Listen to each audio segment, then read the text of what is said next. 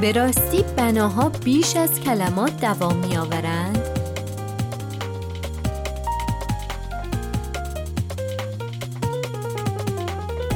روی موج نمانا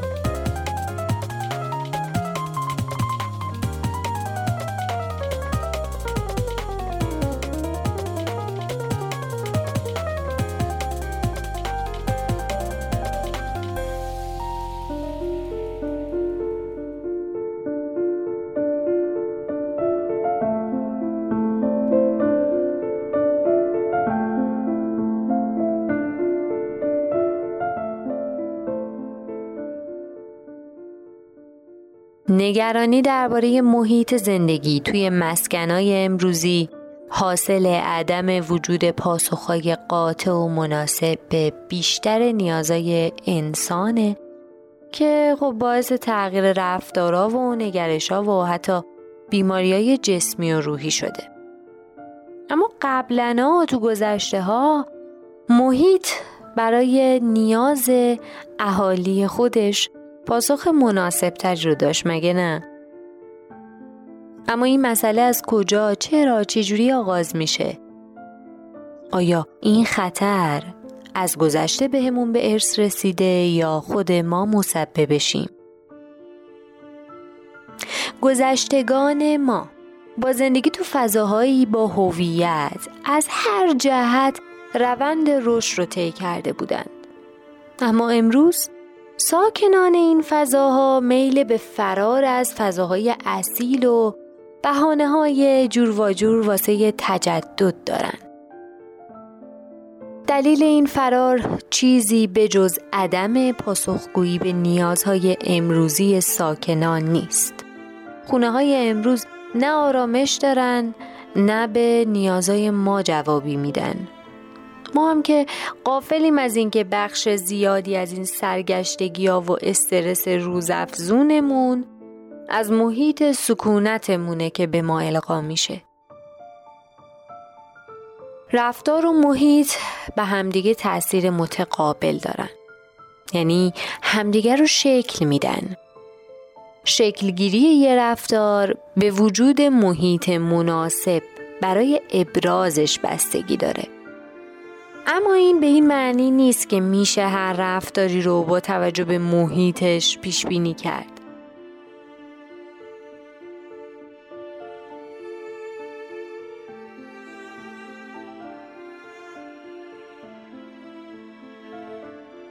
با توجه به اینکه نیازهای انسان امری ثابت هستند که نهایتا تغییرات جزئی رو در گذر زمان داشته باشند با توجه به حالا پیشرفت تکنولوژی که حاصل میشه می‌تونیم یه نتیجه نسبتا کلی بگیریم که تغییر شرایط و محیط عامل ایجاد این استرس هستن.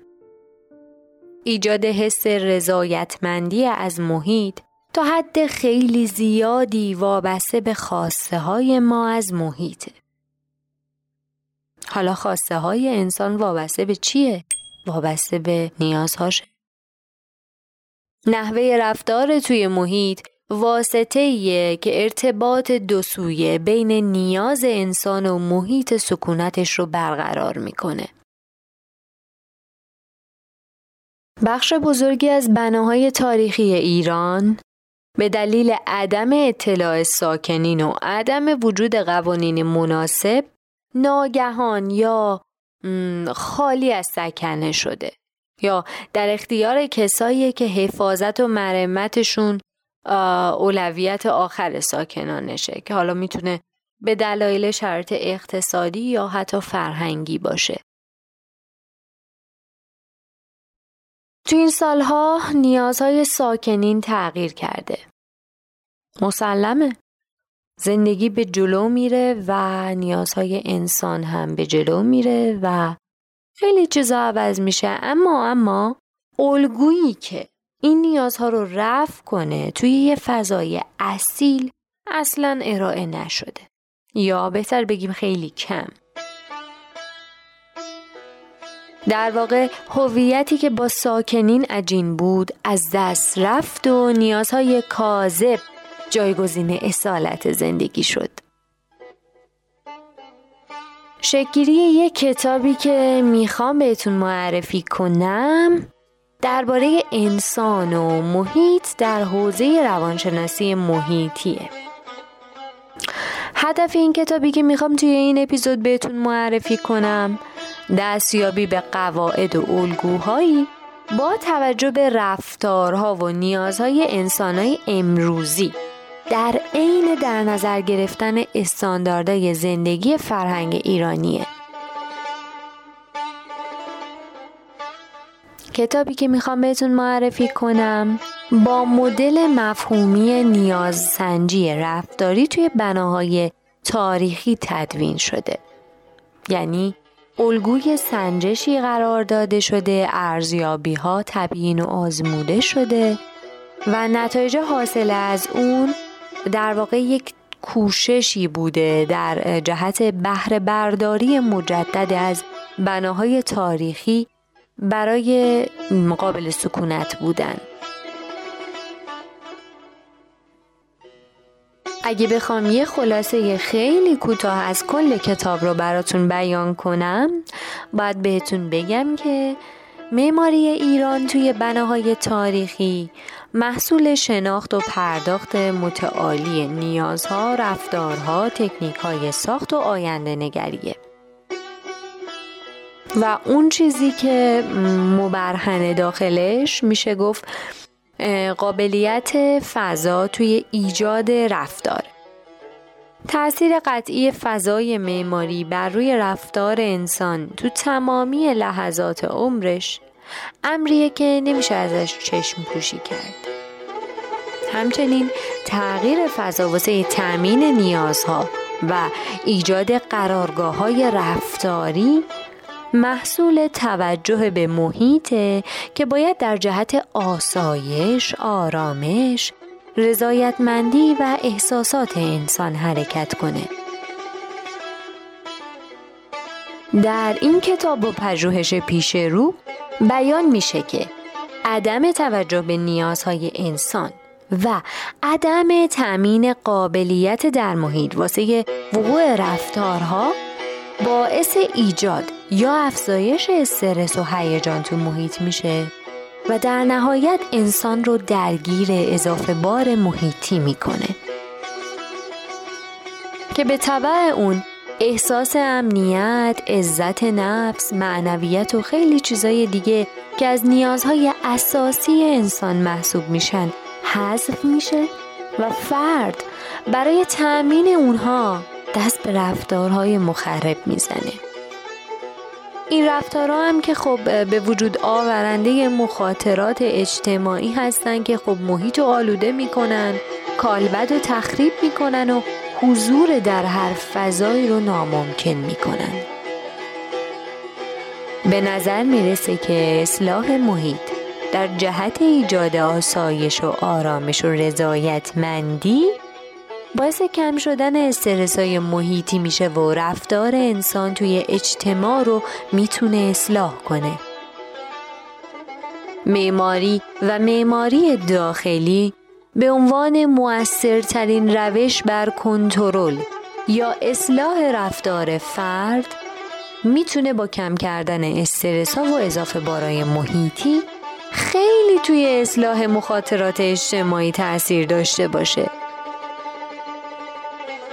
نتیجه نهایی که این کتاب به دست میاره اینه که حذف استرسا و مخاطرات منجر به تأمین نیازها و اصلاح رفتارها میشه و در نهایت رویکرد انسان نسبت به رفتار در فضا تغییر می‌کنه.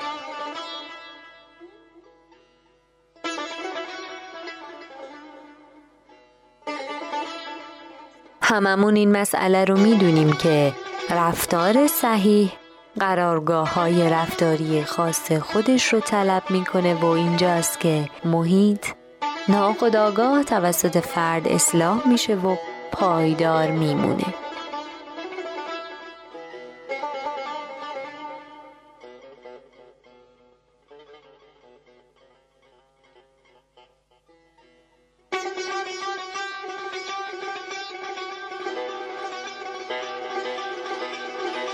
اگر بخوایم نگاهی به فهرست این کتاب بندازیم فصل اول مقدمه است که از پرسش و پاسخهای آغازین اهمیت و ضرورت پژوهش روش پژوهش و جامعه آماری سخن می‌گوید. فصل دوم میاد در رابطه با مسکن تاریخی جز به جز صحبت می‌کنه که مسکن چیه تعریفش چیه در ایران مسکن چه گونه هایی داشته؟ فضا در بناهای معماری به چه صورت بوده؟ و بناهای تاریخی چیان الگوی سکونت در خانه های تاریخی چطور بوده؟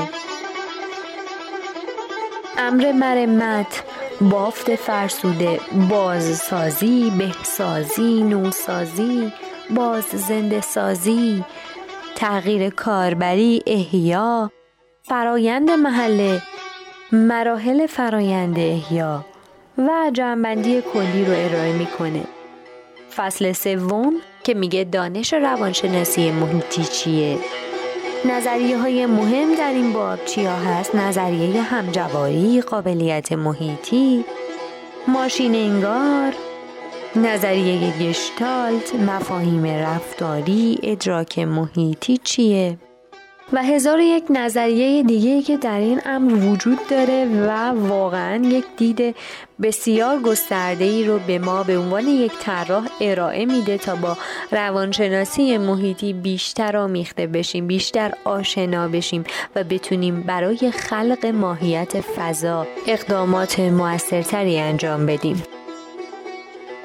فصل چهارم از این کتاب مدل سازی و تحلیل هست.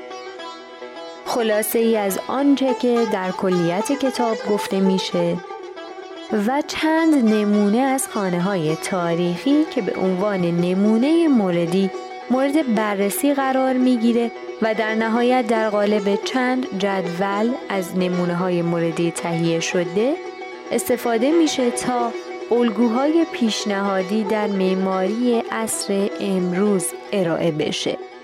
و خیلی جالبه که تعاریف خیلی جذاب و کامل و ملموسی از فضاهای داخلی خانه های تاریخی به اشتراک گذاشته میشه. از ورودی، هشتی، سرداب، محتابی، میان سرا گرفته تا بقیه فضاها. و در نهایت فصل پنجم که به نظر من این کتاب خیلی می‌تونه موثر باشه برای دانشجویان دقدقمندان معماری و شهرسازی که می‌خوان حالا واحدهای ترمی خودشون در رابطه با طراحی مسکن رو بگذرونن. و چه بسا کسانی که به این مبحث علاقه دارن و پایان نامه های خودشون رو در این حوزه اتخاذ می‌کنن واقعا پیشنهاد میشه حتی برای یک بار هم که شده این کتاب رو مطالعه کنن. و اسم این کتاب نمای سکونت در بناهای تاریخی هستش که تعلیفش با آقایان مهندس عباس زهیری فرد و رضا نقد بیشی هست. انتشارات این کتاب هم انتشارات جهاد دانشگاهی قزوین هست. همونطور که گفتم علاقه مندان این بحث حتی برای شناخت معماری بومی خودشون هم که شده می‌تونن این کتاب رو تهیه کنن و مطالعه کنند روزتون بخیر و دلتون شاد.